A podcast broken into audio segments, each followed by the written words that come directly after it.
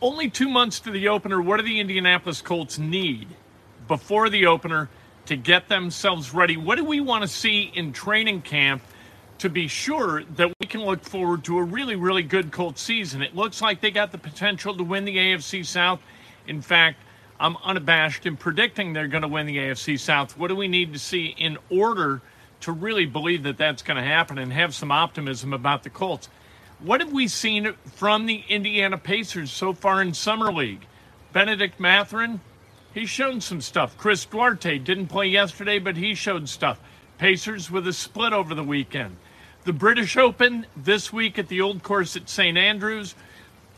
The storyline is Tiger Woods because this is the last time he is legitimately going to be able to contend in this tournament at St. Andrews. Next time it rolls around, he's going to be at least 51. This is Tiger's shot to do some damage at the old course. The Cubs, they're losing games in uh, by the pailful. Yesterday they led they led five nothing. They led eight to three. It didn't make any difference. The Dodgers get the win. Uh, just not good for the Cubs. Hey, two All Stars for the Cubs. I guess that's pretty good and an Indianapolis kid, an Indianapolis favorite, started for the opponent of the Indiana Pacers yesterday in the Summer League. This is Breakfast with Kent. We're talking sports, baby. It is Monday, July 11th, 2022. We're brought to you by the great people at Johnson's Plumbing. Jared Johnson is the best plumber you're ever going to employ. If you got a plumbing problem, he's got a plumbing solution. All you have to do to enact that solution – is give them a call at 765 610 8809. Smash that subscribe button, hit the like button. We're looking for 242. We always hit the goal. 242 likes this morning. Donate if you enjoy that kind of thing. We appreciate it. Let's talk about the Indianapolis Colts. Colts, like I said, two months prior to the regular season opener in Houston against the Texans, a game that the Colts must win. it sounds ridiculous to say two months before an opener, two months before a season's going to start, that you got a must win opener.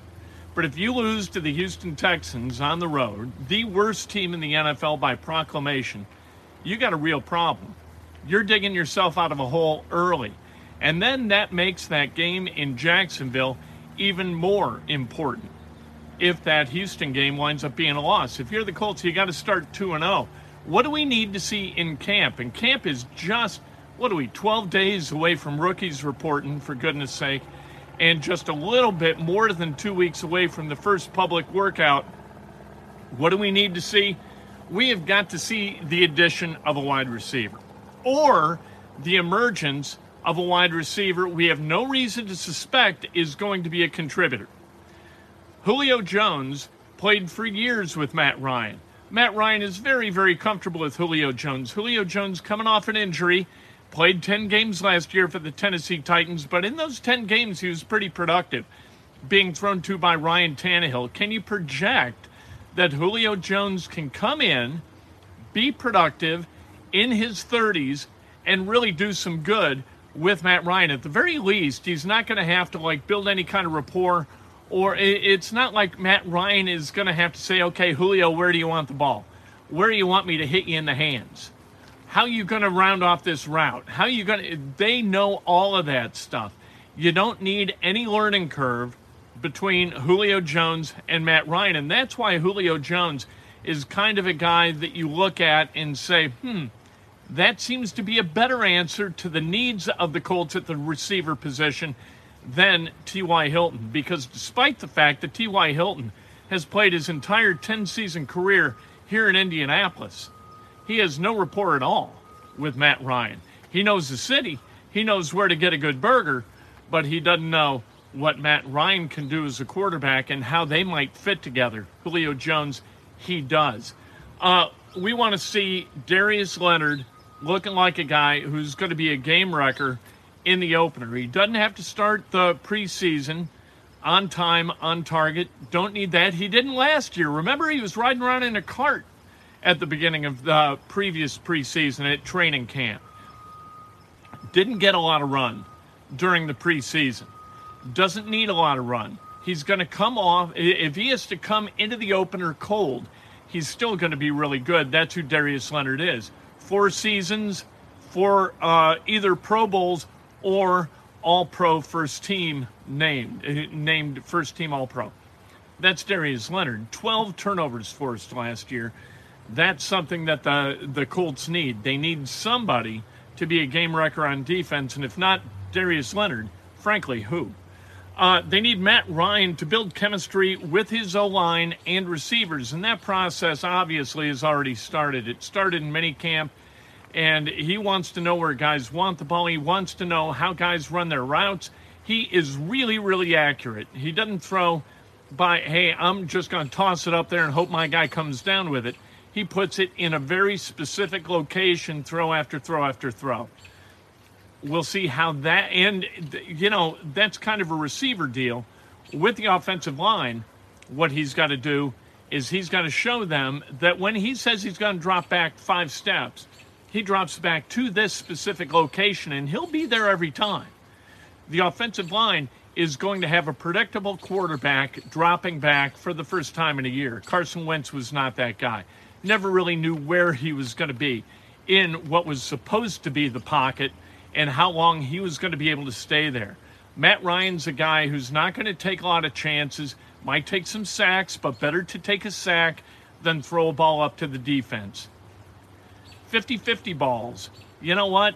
That's great when your guy comes down with them. But 50 50, what's that tell you? It's a coin flip as to whether the offense or the defense is going to get it. Colts, they need to keep the football they need to move the football through the pass. We're going to talk about that this afternoon and why you, as a Colts fan, should hope that the Colts throw the football a hell of a lot more than they run and throw it more often than they did last year, running it with Jonathan Taylor. Jonathan Taylor, for the Colts to succeed, needs to take a step back from 1,811 yards. Can't run for 1,811 yards and have your team succeed. You can't do it. This is a pass happy NFL, and it's pass happy for a reason. We'll go over that this afternoon. You need either Alec Pierce or Jelani Woods looking more like vets than rookies, or both. That'd be nice too. It'd be good to have one of those guys really step up, and if one of them could catch, let's say, 50 balls, if you could get 50 receptions out of either Alec Pierce or Jelani Woods, that'd be terrific. Did you know that the second leading receiver, and it's plural actually, for the Colts last year, the running backs, both Jonathan Taylor and Nyheim Hines had 40 catches each. That was tied for second on the Colts. In you need a wide receiver. You, you need Pittman, and then you need somebody, and then if you got Hines, and then you got a tight end, that's okay. You can deal with that. By the way, among the receivers, and, and we talked about Julio Jones, we mentioned briefly that one of the current guys could step up, and that could happen. I got no problem with it. If you have Dezmon Patmon step into a place as a receiver where you feel really good about him being number three if Parris Campbell or Alec Pierce or Michael Pittman go down, that's fine. Keke Coutee, same thing. Mike Strachan, same thing. Ashton Dulin, same thing as long as you've got a fourth guy that you feel like you can trust, okay, they let Zach Pascal go for a reason. He didn't wind up with the Eagles just because, like, the Colts wanted him back but couldn't get him back. That's not what happened. Uh, also, need Nick Cross to be ready to go, ready to start opposite Julian Blackmon at safety. We love Rodney McLeod. He is a high quality human being and a really good safety. But if he's a starting safety, you're kind of dealing from a deficit rather than a strength. Nick Cross is a third rounder, 96 overall pick in, last, in this past draft. When he's on the field, good things are going to happen, or at least you hope. Julian Blackmon and Nick Cross, that is a relatively dynamic tandem with McLeod as a guy who could replace Blackmon on the on the top end of that defense. Thank you very much, Ryan. I appreciate it. Nice donation. I you enjoy the channel. I enjoy you. Uh, Matt Pryor's got to be ready to start at left tackle. That's another thing. There are more things. We want to see IU graduate Jason Spriggs make the roster, right? Second round pick out of Indiana, went to the Packers. He's played for the Bears last year, played for the Falcons. So he's a guy with whom Matt Ryan is really familiar. Be nice to see Jason Spriggs get into the lineup. Uh, Pacers, over the weekend, they got a split. Yesterday, they lose to the Kings. Mathurin with 15, uh, 15 points. Uh, with 13 points. Not a bad showing by the Pacers. They really had some nice basketball in stretches. You're playing the Kings. Kings haven't made the playoffs in forever. But you know what? Summer League doesn't show you all that much. Duarte didn't play. But what we really like, and Mathurin, he scored 23 in the opener. That was a win against the Hornets. 15, like I said yesterday, showed a maturity to his game and a comfort in his game. The game isn't too fast for him, and it's not too slow for him either. He didn't hurry his way to those points. He looks like a very, very competent NBA player, averaging 19 points a game. Um, Duarte looked good in the first game, didn't play in the second game. That's okay. What are you trying to do? Trying to develop guys, right, in this deal. Uh, Mathurin, I thought looked good. And you know who else looked good? Sean McDermott from Pendleton Heights High School, from Butler University, looked good yesterday. He had 18 for the Kings. Ferrari, Frankie Ferrari had 16 points, and that was really the difference in the game. You don't think you're going to get beat by Frankie Ferrari. Frankie Ferrari looks more like Lee Harvey Oswald than he looks like an NBA player. However, 16 points in a, uh, a seven point win, loss for the Pacers, win for the Kings, that was the difference. They've got two games left, really three games left, but two regular season Summer League games left. I like that Tyrese Halliburton and Buddy Hield are as supporting teammates. I don't know where Myles Turner is. Can't get to Vegas? Maybe. I don't know. Uh, Cubs, they led the Dodgers, like I said, 5 nothing, 8 3. They still wind up losing. Uh, the 11 to 9 is just terrible. A four game sweep for the Dodgers over the Cubs. What are you going to do? Eh, the Cubs suck. Two All Stars, Contreras and Happ. Doesn't really matter. Uh, you know, the Cubs just let Kyle Schwarber walk out the door. And I know he's only hitting 222, but he's got 28 bombs, over 50 RBIs. He'd look pretty good for the Cubs right now playing someplace. Cubs are a bad team. Patrick Wisdom yesterday, 4Ks. Awful. You cannot win with Patrick Wisdom at third base. I don't care how many home runs he hits. You can't win with that guy at third base. It, when you start to play that game, Mathurin reminds me of Jimmy Butler. That's not a bad call. That's a little premature, but that's not a bad call. They are both really, really smooth and both play at the pace of the game. That's nice. Smartest commenters on YouTube. That's what we've got here. Um, British Open next week. What I love about the British Open is you got stuff to watch in the morning, right? We just came off Wimbledon, got to watch that stuff in the morning. That was fun.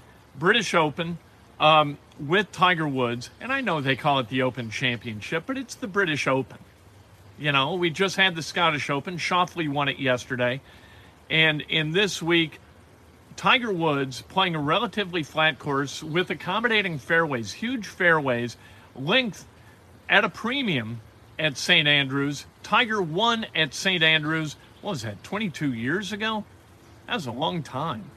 Uh, I think he won in 2000, didn't he? At any rate, Tiger, this is probably his last best chance at, at the Open. We'll see what he does. Going to be fascinating to watch. A lot of little kind of uh, sidebars here with the Open, including Greg Norman being disinvited. It's not that they didn't invite him, they notified him he wasn't going to be invited to kind of this celebration of past champions at the 150th Open Championship. Greg Norman, of course, running the LIV Tour. The LIV Tour, I think the LIV Tour is just a joke. I think it's ridiculous.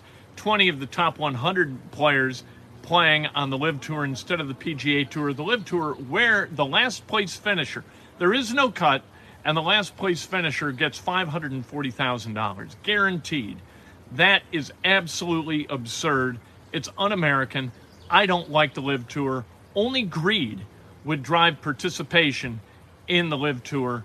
And so that's what you got. And this may be the last time we see a lot of these guys play in the Open because points that you need to qualify for the Open are not going to be gained on the LIV Tour, not as things stand right now. None of the top 15 players playing on the LIV Tour, by the way. Um, but we'll see how uh, how all that transpires beginning Thursday at the old course at St. Andrews. Birthdays, let's celebrate some birthdays. What a gorgeous day. What a wonderful weekend. Backstreet Boys last night. We left early, I got to tell you the truth. I can get enough of the Backstreet Boys. But the lawn pass is such a cool deal because you feel like, hey, let's go. You don't worry about, uh, wow, I spent $40 on these tickets to see this garbage. You, you just show up, and after four songs, if you're cool, you, you leave. If you want to hear more, you hear more. It's fantastic. Best $200 you'll ever spend in your life. Uh, Kim Schwartz Goodwin, happy birthday, Doug Sen, happy birthday, Brian Sullivan, Russ Snipes, Dana Demps Dahlman celebrating a birthday. Are you kidding me? John Bruno Schaefer, Angie Russell Williams. I think I already said Kim Schwartz Goodwin. What a day for birthdays. If today's your birthday, you celebrate like hell. If it's not your birthday, you celebrate somebody else. That's best done with an honest and specific compliment. It's about lifting each other, not pulling each other down. We get enough of that. Don't yell at each other, lift each other. Later today, we talk about why we want Jonathan Taylor to take a step back. 1,811 yards. Didn't get it done last year for the Colts. It won't get it done this year. You got to pull that back, maybe 1,400. That'd be nice. We'll talk about that later today. I can't wait. I t- this is all we do. We're either talking or I'm preparing to talk. Fantastic. And I listen too.